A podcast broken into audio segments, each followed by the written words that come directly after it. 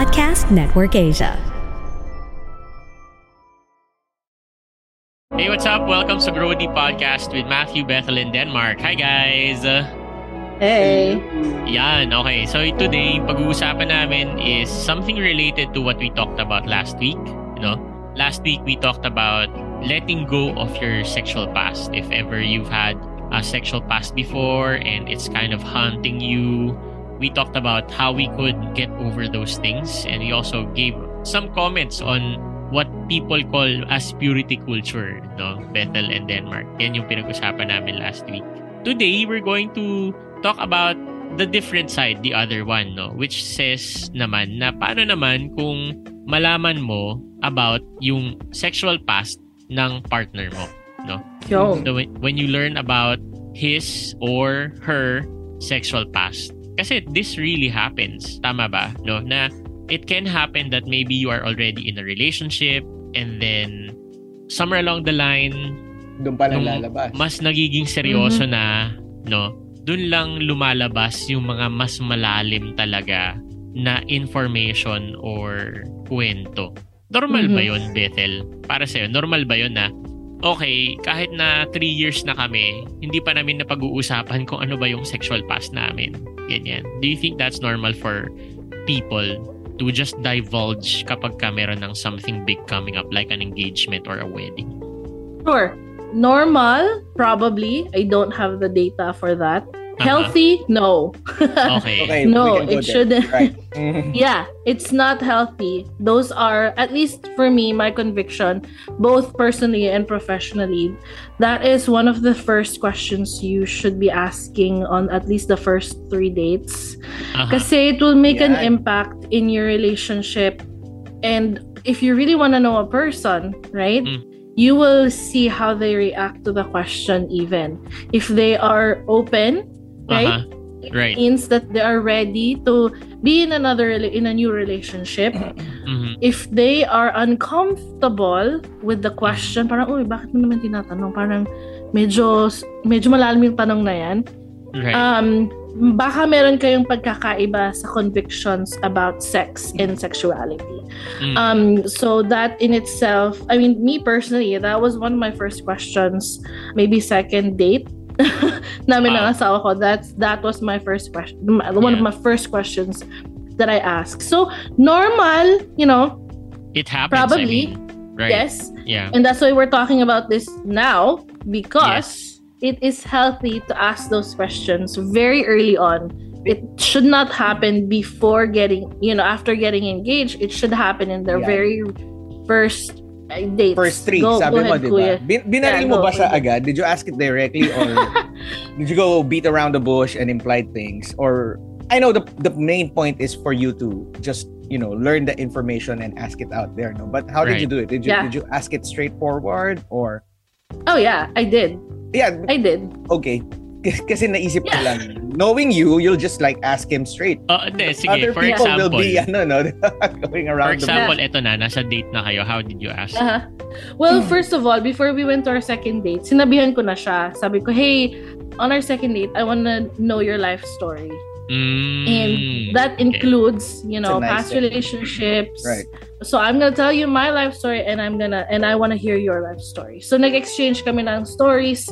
By that time, I was already ready. You know, I, I was single for four years, five okay. years after, and he was single for a year and a half. So mm-hmm. we were ready, essentially. Pero ready ka din. Pag bumato ka ng tanong, dapat ready ka din sumagot, di ba? Hindi yeah. pa mm-hmm. yeah. Na.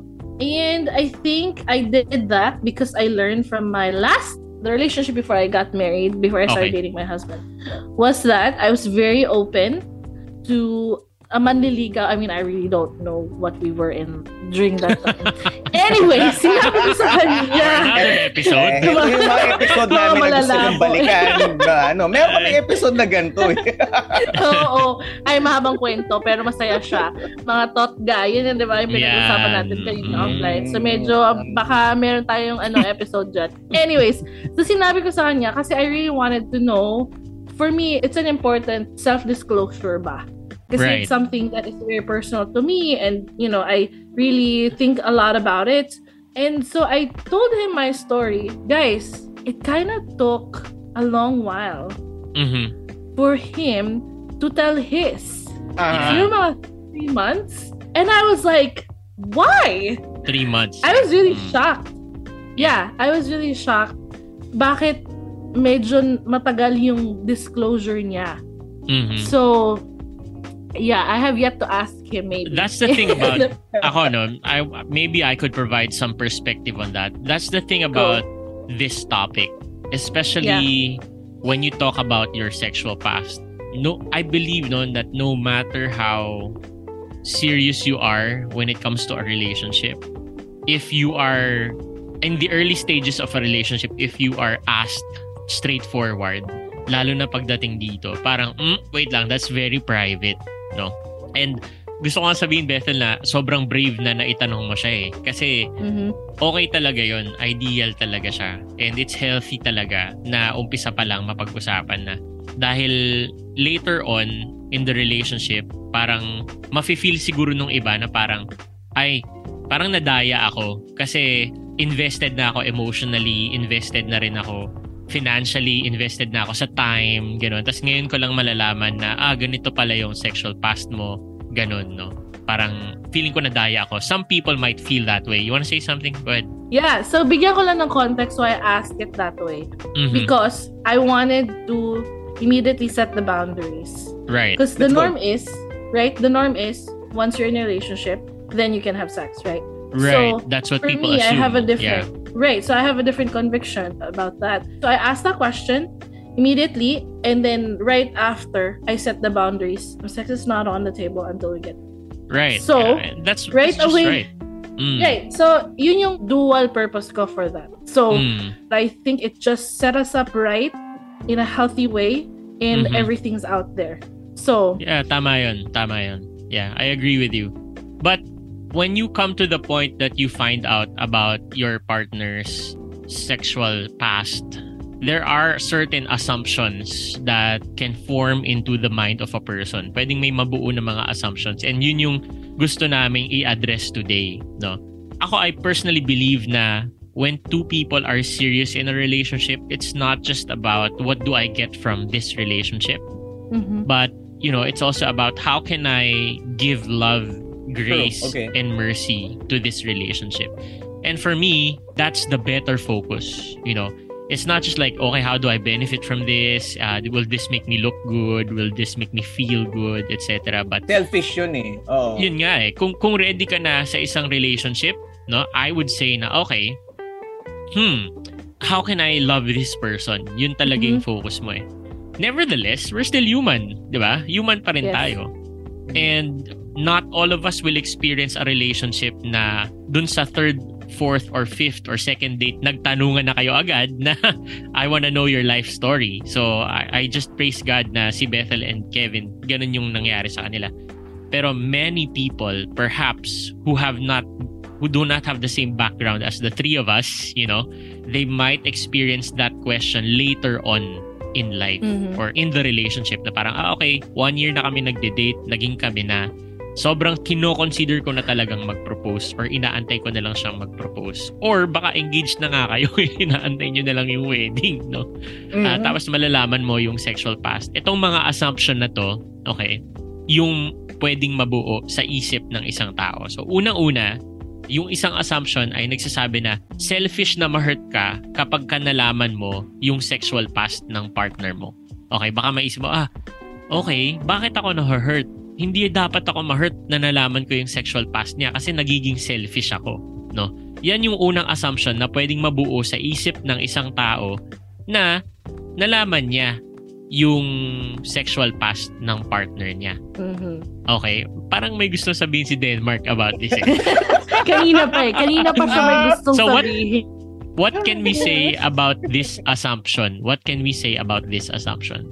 Na ano, na Uh, selfish ka kapag ano doon mo lang nalaman, tama ba? Yeah. Tama 'di ba? Yun yun 'di ba? Yep, yep. So hindi hmm. ako nagmamaang-maangan na baka wala or naghuhope ako na wala. Okay. Hindi hmm. sa dahil ganun yung mga tao na kasama ko.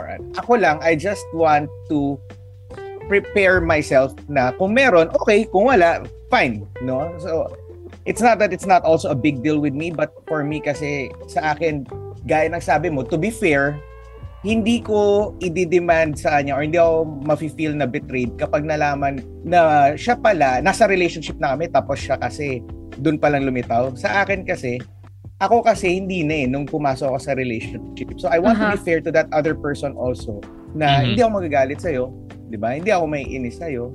Mm-hmm. Kaya kanina nung sinasabi ni Bethel na dinaretso niya yung usapan, tinanong niya na agad. No, sa akin, within the first few lalabas at lalabas yun sa conversations eh. Either by mga comments o kaya pa ganyan.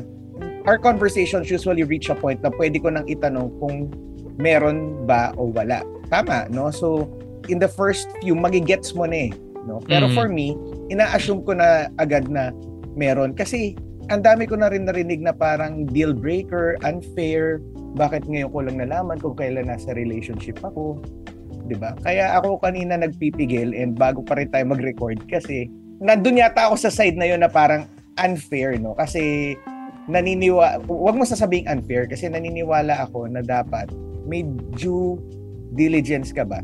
Or dapat mm-hmm. hindi ka rin umaasa sa kung ano lang sabihin sa'yo. Kaya pa paano makikita mo naman yan sa usapan, sa language, sa actions. Uh-huh. Uh, may, may, may inkling na, ah, nagkaroon na rin siya, no? So, sabi ko nga kay Matt and kay Bethel kanina, huwag kang magagalit, sinagot mo na eh. So tanggap mo na siya ng buo. Mm-hmm. Diba? Dapat ganun eh. Dapat tanggap mo na siya. But Bethel brought a case na what if people are lying? No? Na hindi nila inaamin. Mm-hmm. So I think we're, we're gonna get into that. Pero sa akin, siguro may ibang tao na unfair talaga yun. Sasabihin nila, unfair ka. Pero sana huwag ganun. Na open ka din. Ngayon, be honest also kung ayaw mo, like what Bethel did. Oh, hindi tayo magkakasundo, wala, hindi, hindi tayo pwede. Yeah. Yun yung the assumption. Yeah. So ikaw, Bethel, what can you say about this assumption na it's petty and selfish to feel hurt if I find out that my partner has had a sexual past? So, I would kind of redirect your emotions. I mm-hmm. think you're angry at the wrong thing. I okay. think I would grieve. I think I would feel sad um, in the right way na oh, you know, it's something to be, how do I say this properly? Because, you know, I was raised in a, you know, in a household where it's precious, right? So virginity right. is precious. Uh-huh. Yeah. And so that for me to lose one's virginity is a loss, right? Mm-hmm. And I think even though to me, it I, I'm just thinking in terms of when I learned that some of my friends or like mga ading ko, you know, had sex and I was just like, I cried, not uh-huh. because I was angry at them, but okay. I think the loss of innocence, the loss of, I don't know, firsts, I guess. Mm-hmm. I think there is uh-huh. a place to be sad, but not angry. Does that make se- sense? Like, yeah, it does. Yeah. Sad as There's in, oh, you lost something. Uh-huh. And maybe that person doesn't even like why are you there's bakit ka nag-grieve? I didn't really lose anything at, in the first place kasi it wasn't fresh in the first place, mm-hmm. you know. Mm-hmm. But I've heard some women, I'm assuming this would come from a woman's perspective more often than men, you know, na parang ah, oh, you know, I mean it, I'm not your first. That's so sad. Diba parang may may ganong may, may ganong ganun, loss of firsts, I guess. Yeah. I think I would I would encourage that more than anger, if that makes sense. Is That's that, so good. Does that make mm-hmm. sense? Mm-hmm. Uh, pero hindi pity, ah. Let's make it clear na hindi siya no, pity. No, no. No, it's not pity. It's it's more of grieving for something that was lost, even if that person that you're grieving for doesn't see that virginity is precious. Does that make sense? Yeah, or of course. Yeah. Kasi ang pinag-uusapan natin dito, ikaw eh. Ikaw as a person who's trying to process that you just found right. out na yung partner mo has had a sexual past, you know? Mm-hmm. Kumbaga, hindi ikaw yung unang uh, makakasex niya. And, you know, it's okay to feel disappointed about that. And hindi actually, yun, yung disappointed.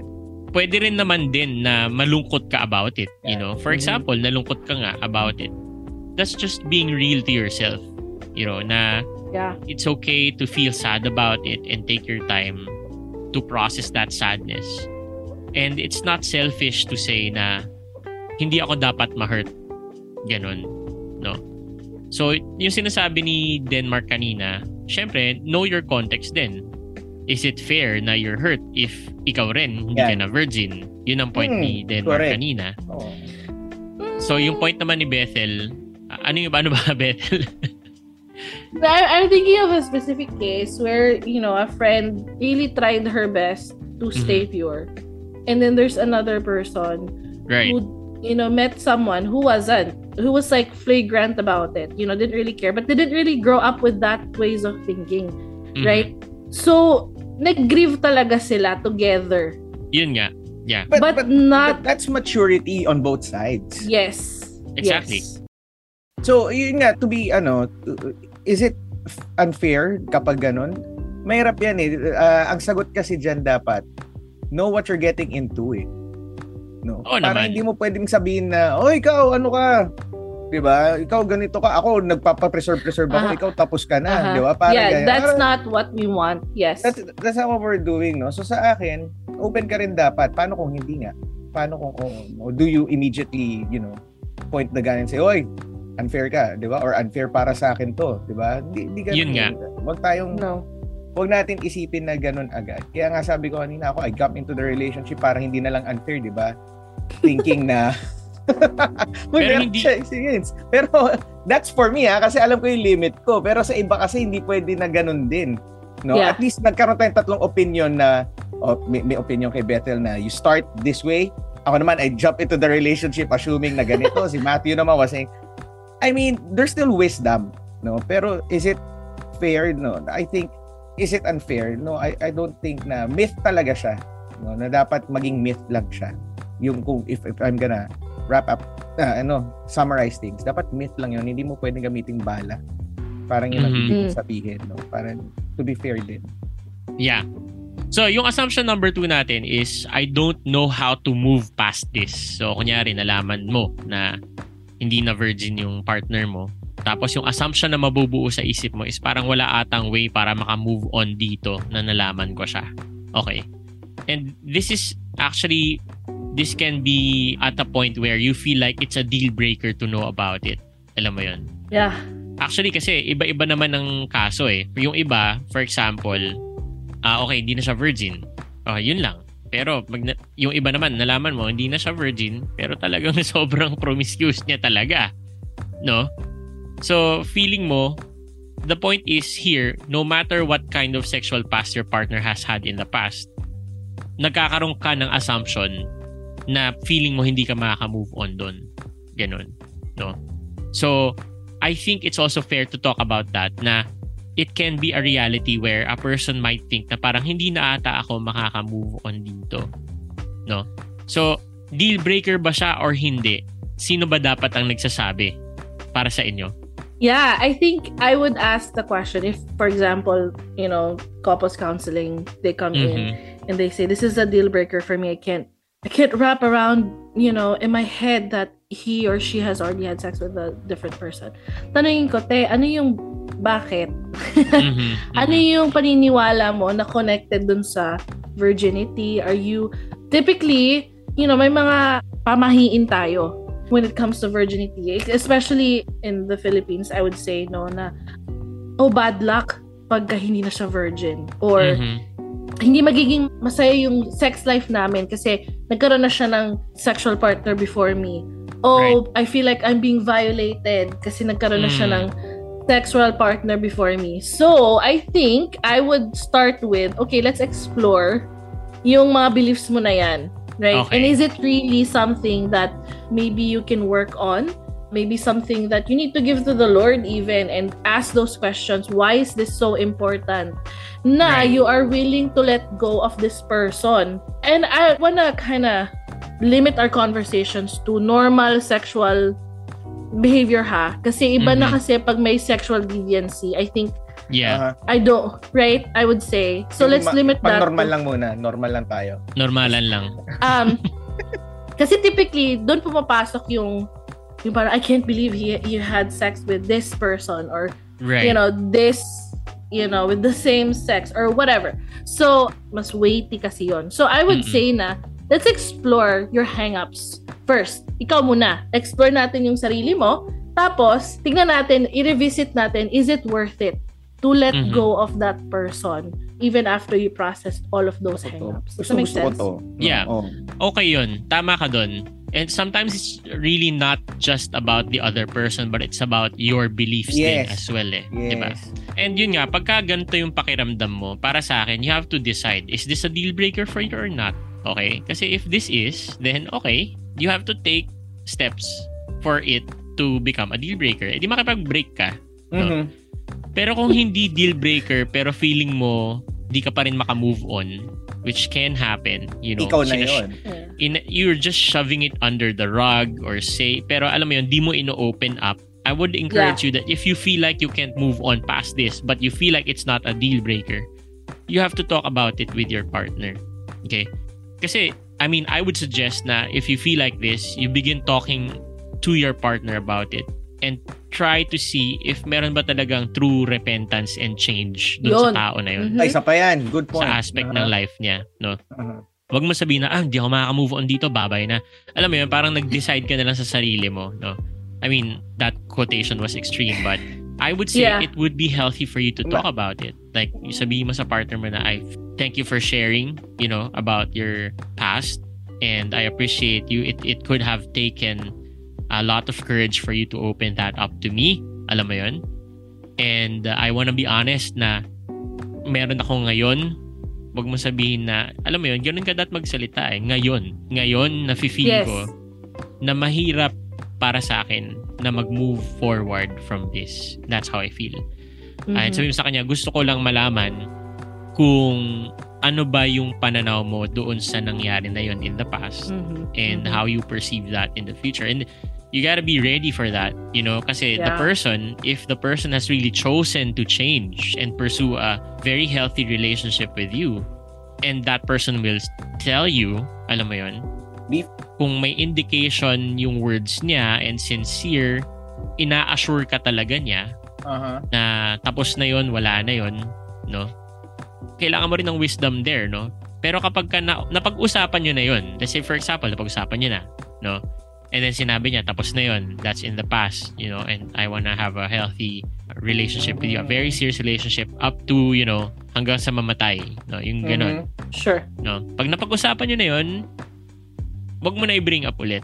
Kasi na, pagtiwalaan mo na, na yung sinabi niya sa'yo na, that's done, that's over, okay na yun. Panghawakan mo na yun. Kasi pagka bibring up pa ulit, every year mo ibibring up, parang uh, yeah. iba na yun. No? Hindi niya na bola yun. Bola mo na yun. Mm-hmm. Okay? Mm-hmm.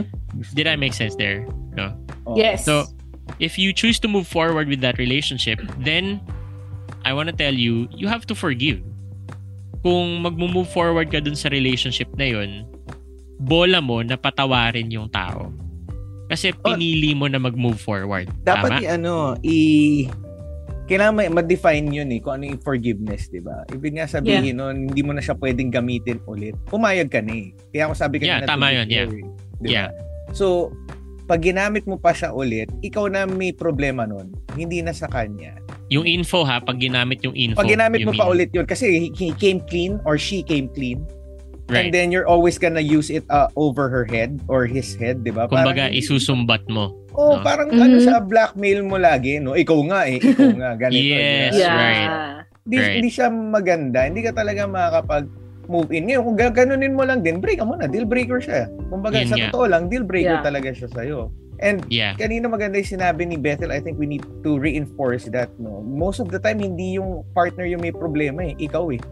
Mm-hmm. No? So you also have to understand and break other beliefs, no? And you have to process to yourself na in anything, no, you can begin again, diba? Ikaw may mga hurts ka, you can begin again from that one. Eh paano yung kapag siya na yung nasa kabila? He can also, he or she also can begin again, diba? Be fair. Right. Akin yun yung yeah. ano eh. Yung nagkakaproblema kasi pagdating sa relationship, madalas ang tingin natin ako lang eh. No? Mm-hmm. May, may advice ako sa inyo. Pag yan ang mindset nyo, huwag mo na kayo mag-relationship. No? Pag selfish ka, yung paningin mo na sa'yo lagi pa nakatuon, i-process nyo muna yung mga hang-ups nyo kasi magiging unfair ka talaga dun sa kabila. No? Lalo na pag dumating na kayo sa usapan ng sex, dumating na kayo sa usapan ng purity. Kasi magkakaiba kayo talagang perspective eh. Right, right. Yeah, thank you. So the third assumption says, I can marry someone better. Or I could marry someone. No, grabe, no? May ganong assumption. Ang kapal na face. Oo, alam mo.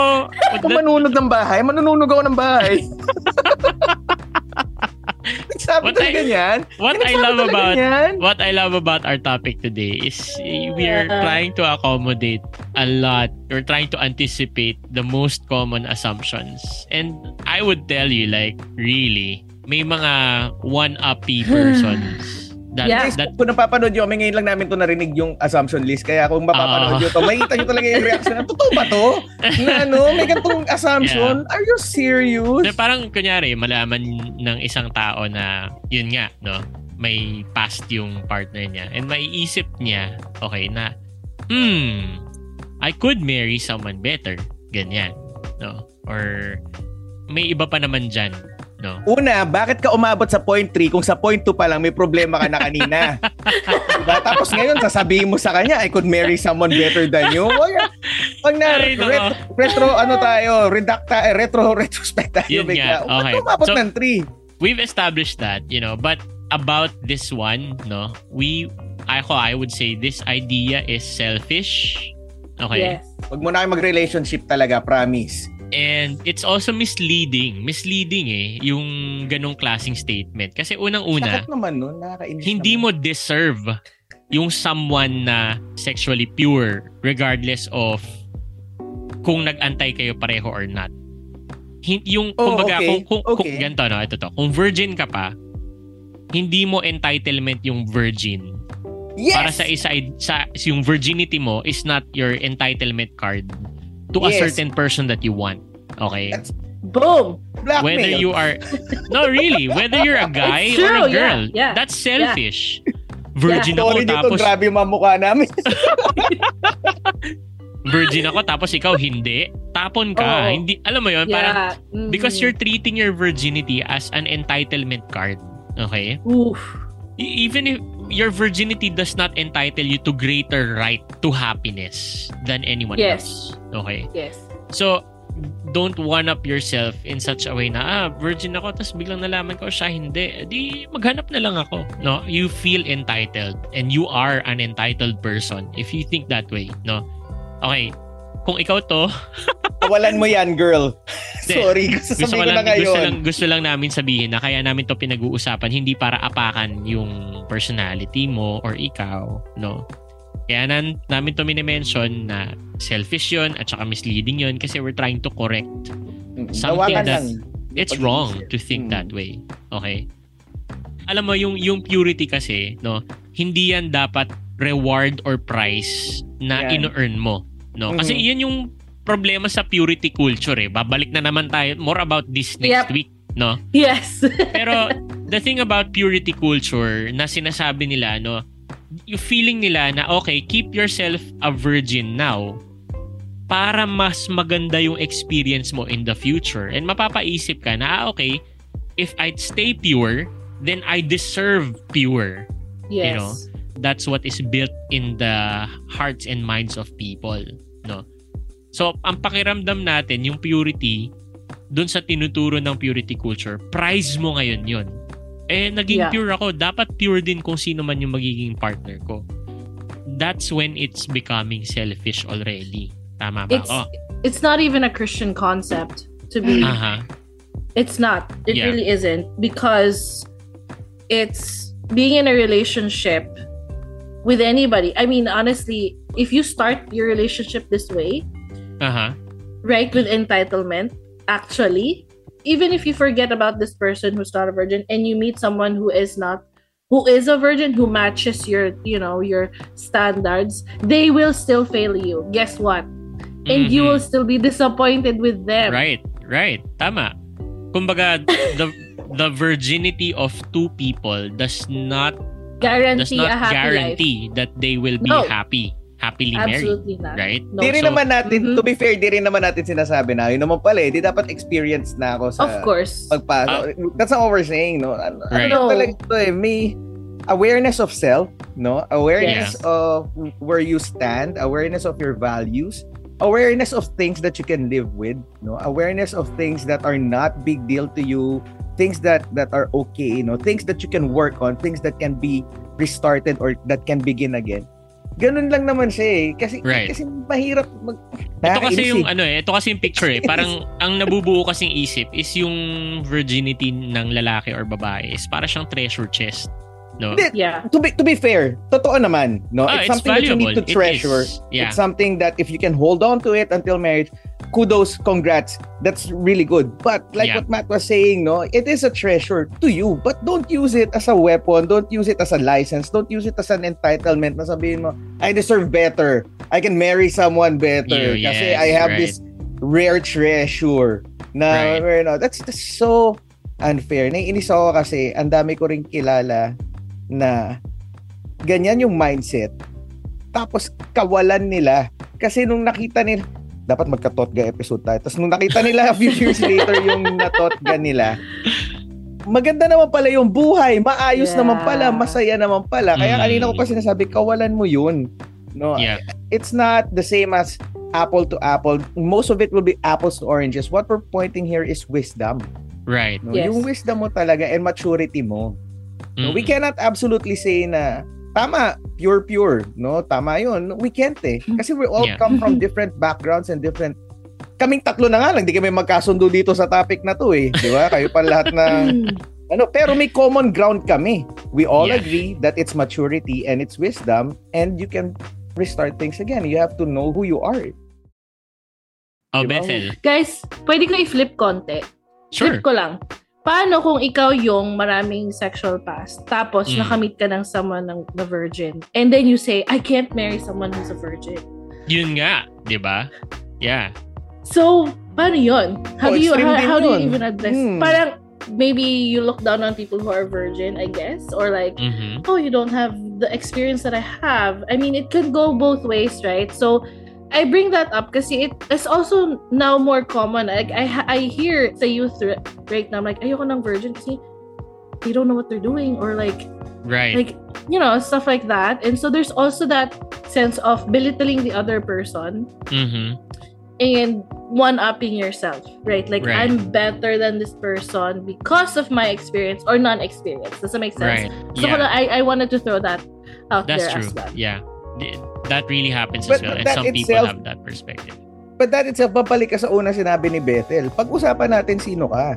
Yeah. Bakit ganyan perspective mo? Anong problema mo? Bakit may hakap Figured ka talaga si Kuya. Hindi, sorry. Si Tito Denmarc. Full, full disclosure, di ba? Ako, I came into my relationship, most of my relationships, hindi na ako virgin. And I never saw it as something that I can use against, it can be used against me. In fact, it, it humbled me even more. Kasi to begin the relationship, dehado ako eh. Parang ganun yung tingin ko. Siguro dahil lumaki pa rin naman ako sa, sa church. I have more of the things that I need to prove and more of the things that I need to protect. Especially dun sa other person. I need to protect a lot in that person. Kasi ang dami ko mm. ng, ano, ang dami kong mm. alam na problema. No? Mm-hmm. Kaya yung It's mga it. nagmamalaki dyan at sasabihin nila na, oh, virgin ako. Ay, ayoko sa'yo, virgin. I think you're looking at it from a different point of view. You're very high there when you're supposed to be starting very low. For me, yeah, yun ang tingin ko, ha? And I would say this, no? If you're a Christian and you believe na yung virginity mo gives you an entitlement to also demand virginity from another person, I want you to look back and think of Jesus, no? Yes. Uh, Jesus did not demand purity or perfection mm-hmm. from us before mm-hmm. we were saved. Yun ang mismong ginawa ni ni Christ, no? Hindi niya hindi niya tayo ni-require na maging perfect, hindi niya tayo mm-hmm. ni-require na maging sinless, pero binigay niya yung love na meron siya kahit na sobrang pure and perfect niya. So if you're a Christian and you feel like, ah, hindi, dapat virgin din siya or hindi, deal breaker na to kasi undeserved ko rin virgin din kasi nagpaka-pure ako eh. Balikan mo lang yung ginawa ni Jesus for you, no? Baka matauhan tayo pagka yun ang naisip natin and inisip natin, no? Okay. Yes. So assumption number four, ito, ito real din to, no? The assumption number four says, now I have to live up to their past experiences. Okay, ay, ibig sabihin, sabi ni Bethel kanina. Inunahan ko pala, inunahan ko pala. Sorry. Na, it's okay, it's okay. Yung belief, or yung assumption, I'm not saying belief, assumption, kasi may isip mo talaga ito eh. May isip mo na, mm, ano kaya yung na-experience niya? Baka naman dapat pantayan ko yun. Mm-hmm. Dapat mabigay ko din yun kung ano man yung experience niya in the past. Ano nga ulit yung point mo about it, Bethel? Reiterate mo lang.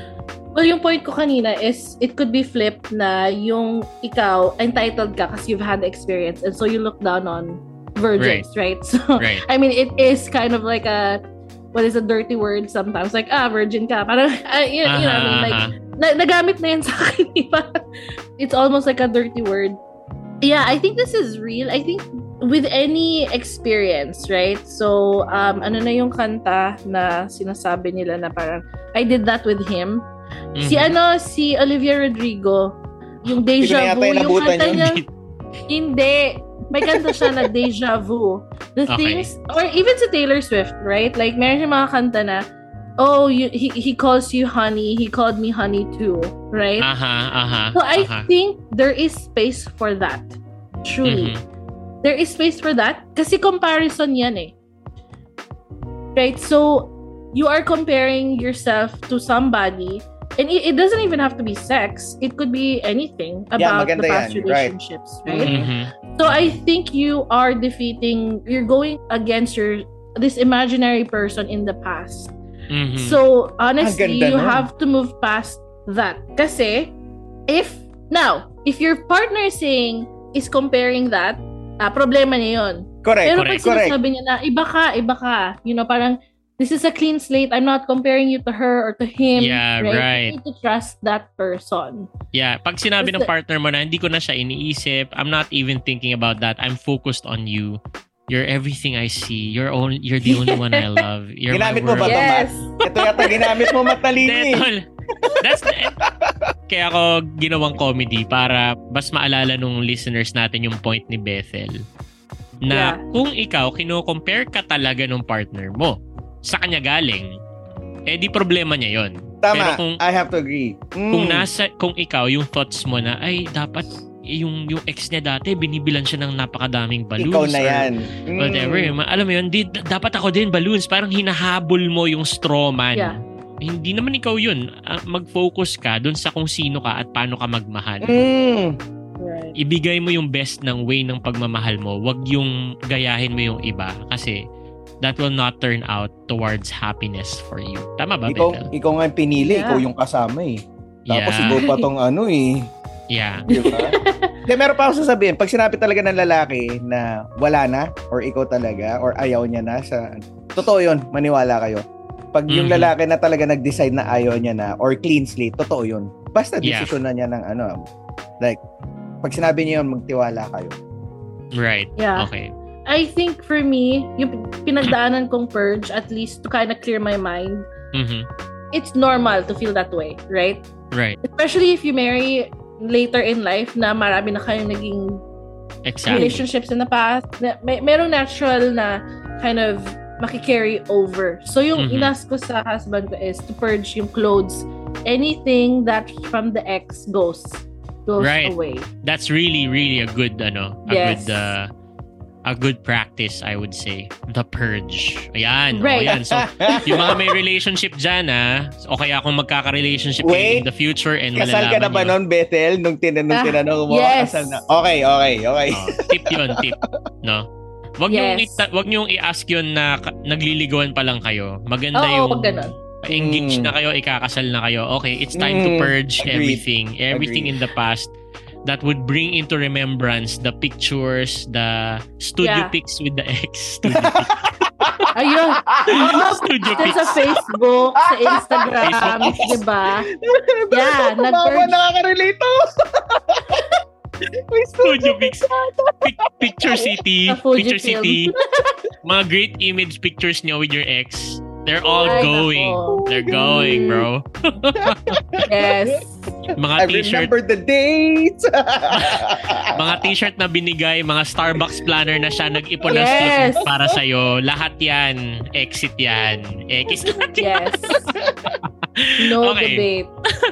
Okay, so going to going back to the going back to our topic. Yung last assumption natin is magsasuffer yung marriage and sex life namin dahil may past na siya. Ganyan. Hindi. Oh. Si, oh, si uh, Bethel Tito Denmarc. Si Bethel din, humindi. Today with Tito Denmarc. Next talaga. So ito, ito, ito, ito. Usually kasi, okay, let me become a little bit serious na. Maraming mga Christian talks ang nagsasabi na napaka-rewarding kapag kadalawang people ay pure at kinasal sila. Mm. No? Parang eh na naman tayo. reward, reward na na. Sorry, sorry. So, oh, wait, wait, wait. To be fair, it does not work. Uh, it does not work for everyone, no? But it does for some. Yung isa sa ninong uh, at ninang namin na couple, ganun sila. And when uh-huh. I talk to them and ask them, na-enjoy nila yung they're discovering things together. Hey, it works for them. Diba? Sure, sure why not? No? But yun it's nga. Not a general rule. That's yes, what that's what I was gonna say. The problem about Christian talk always having that overtone. Na if you save yourselves, both of you, then it will be a rewarding, incredible, guilt-free sex, you know. That's the false promise. That's the false yes. marketing because it does not guarantee. Okay? Mm-hmm. We're not saying that's a lie. We're just saying it's not a guarantee that if both of you have stayed sexually pure or abstinent, that it will guarantee what what they will say na si God pa mismo. Alam mo yun? Parang, yun ang problema ko dun eh, na sinasali mm-hmm. nila si God. Si God ang magbibigay ng incredible sex sa marriage mo kapag kapareho kayong pure na. Are you sure? You know? Mm-hmm. Are you sabi sure? Mga bagay na wag na natin idamay si God, no? At wala na siya kinalaman. Yeah, exactly, exactly, no? A healthy marriage and sex life are not simply handed to you on your wedding day. You work for it, correct? Yes, hindi yes. yan parang, okay, pure, pure. Ching, tada, rainbow. Alam mo yun, hindi, hindi siya ganun na, okay, pareho kayong pure, bababa ang anghel at magbibigay sa hindi siya ganun. Naalala ko yung Fita na commercial. Alam mo yun, yung Fita. Pagkagat niya ng Fita, biglang may lalabas na godmother na. Eh di kalahati na lang yung, yung anghel mo. Yung ah, diba? Pareho kayong pure. Eto na. Awesome, healthy marriage. Awesome sex life. Dahil pareho kayong pure and abstinent until the day. Hindi so, siya ganun, uh, Bethel. Yeah, I might be going ahead of what the topic desires. Sure, go ahead. But tanong ko lang sa inyo ha. Before, at least kasi sa akin, dahil dun nga sa messaging, sa purity messaging na don't have sex, you know, sex before marriage is a sin and you will get, you you will be doomed forever and ever and ever. Yeah. Di ba? Parang tumaas yung view ko of sex to the extent na marriage is all about sex. Right. Now that you're married, is, is sex, is, se- is married, marriage all about sex? No. No. no. There's a lot of things it's going on. Not. It's like sometimes it's the least of your worries. Exactly. Actually, yeah. I feel cheated. Okay. Sobrang I feel so cheated kasi it my single life was preoccupied with I have to stay pure, I have to stay pure, I have to stay pure. Yeah. Instead of preparing myself for the actual things that happen in marriage, like conflict resolution, paano mag-budget, paano yes. magpalaki ng anak, yeah. saan kami titira, how do we deal with in-laws? Right. Nobody freaking talk about that. Yeah. Yes. Right? Yes. There is so much more about sex. And I want to say this, if you are a single person who wants to be married or if you're in a relationship, guys, chill lang tayo on the sex talk. Yeah. It's not it's not what marriage is all about. Right. It is right. designed for marriage, but that's not what marriage is right. all about. Right. Yeah. Okay. Nakayo na kami. No, really. Uh, going back to our point, no? Yes, marriage is more than just having a sex life. And a happy, satisfying married relationship is something that you create together. Correct. As two yeah, people. Correct. Okay? Yes. Kung pinagkakatiwalaan nyo na yung isa't isa, kung nilalagay nyo talaga si God sa center ng relationship nyo, kung pareho kayong talagang nag-work through the hurts and disappointments yeah. and conflicts that you have, you create on that. It depends more on your choices than the status of your virginity during your wedding yes. day. Okay? Yes. That's the point we want to make. And so, if you're thinking, okay, nalaman ko yung sexual past niya, nako, magsasuffer yung married and sex life namin. Hindi yun totoo. Okay? Hindi yes. yun totoo. Kasi, again, that's not the defining factor yeah, for a happy correct. marriage correct. and a happy sex life. Okay? Wow! Yeah. Much has been said, no? Yes. Pero siguro, I just want to bring back yung standard natin dito. I mentioned this already a while ago. Ultimately, is God Himself, you know? Yes. How did God react to our imperfection? How did God react to our sexual sins? How did God take those things? We know from the Bible, nandyan si Rahab. Siya ay kilalang prostitute in the Bible. Nandyan yung uh, woman who was caught in adultery, et cetera, mm, et cetera. The one at the well. Right. And sa perspective ni God, itong mga taong to, they're just as worth it before they sin as after they sin. Pareho lang That's yung worth so nice. nila. Right. Diba? Mm-hmm. Pareho lang yung worth nitong mga taong to.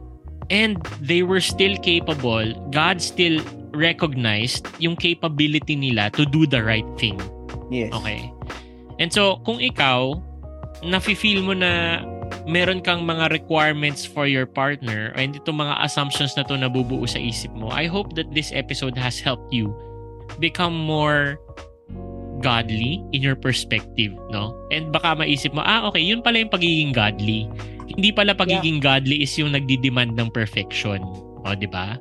Ang pagiging godly is being, you know, extending grace to a person and recognizing that this person is still worth it and still can begin again. Yun nga yung sinasabi ni Denmarc doon sa, ano natin, sa past episode natin at saka dito rin.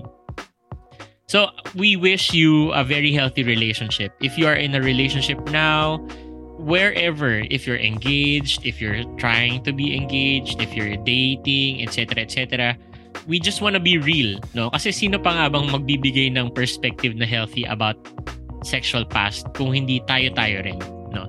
And we want to let you know na itong mga bagay na to can be approached in a healthy way para yung growth and maturity mo at saka ng partner mo magpatuloy. Okay?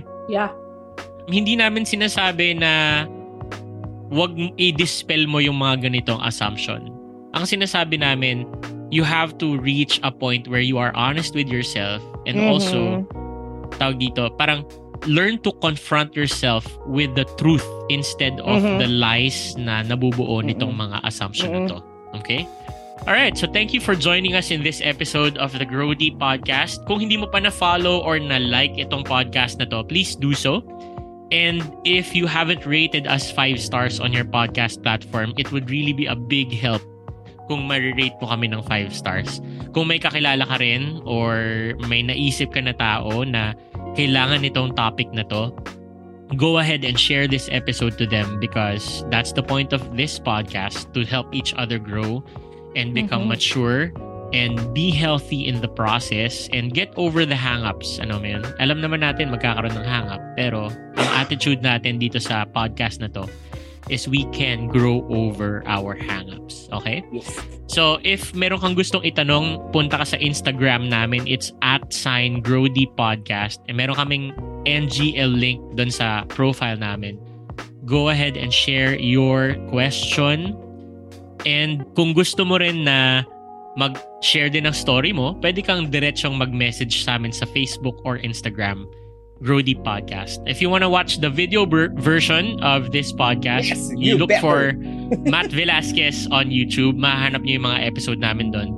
We release episodes every Friday. Yan. So this yes. podcast is brought to you by Podcast Network Asia. We'll see you again in our next episode. God bless, guys. Bye. Bye.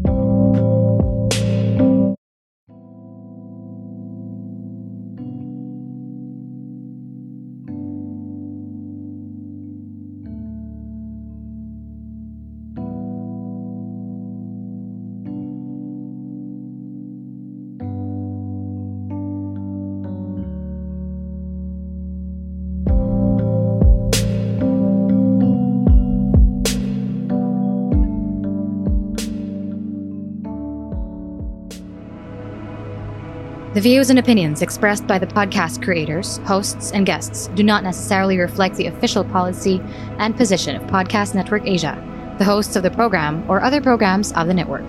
Any content provided by the people on the podcast are of their own opinion and are not intended to malign any religion, ethnic group, club, organization, company, individual, or anyone or anything.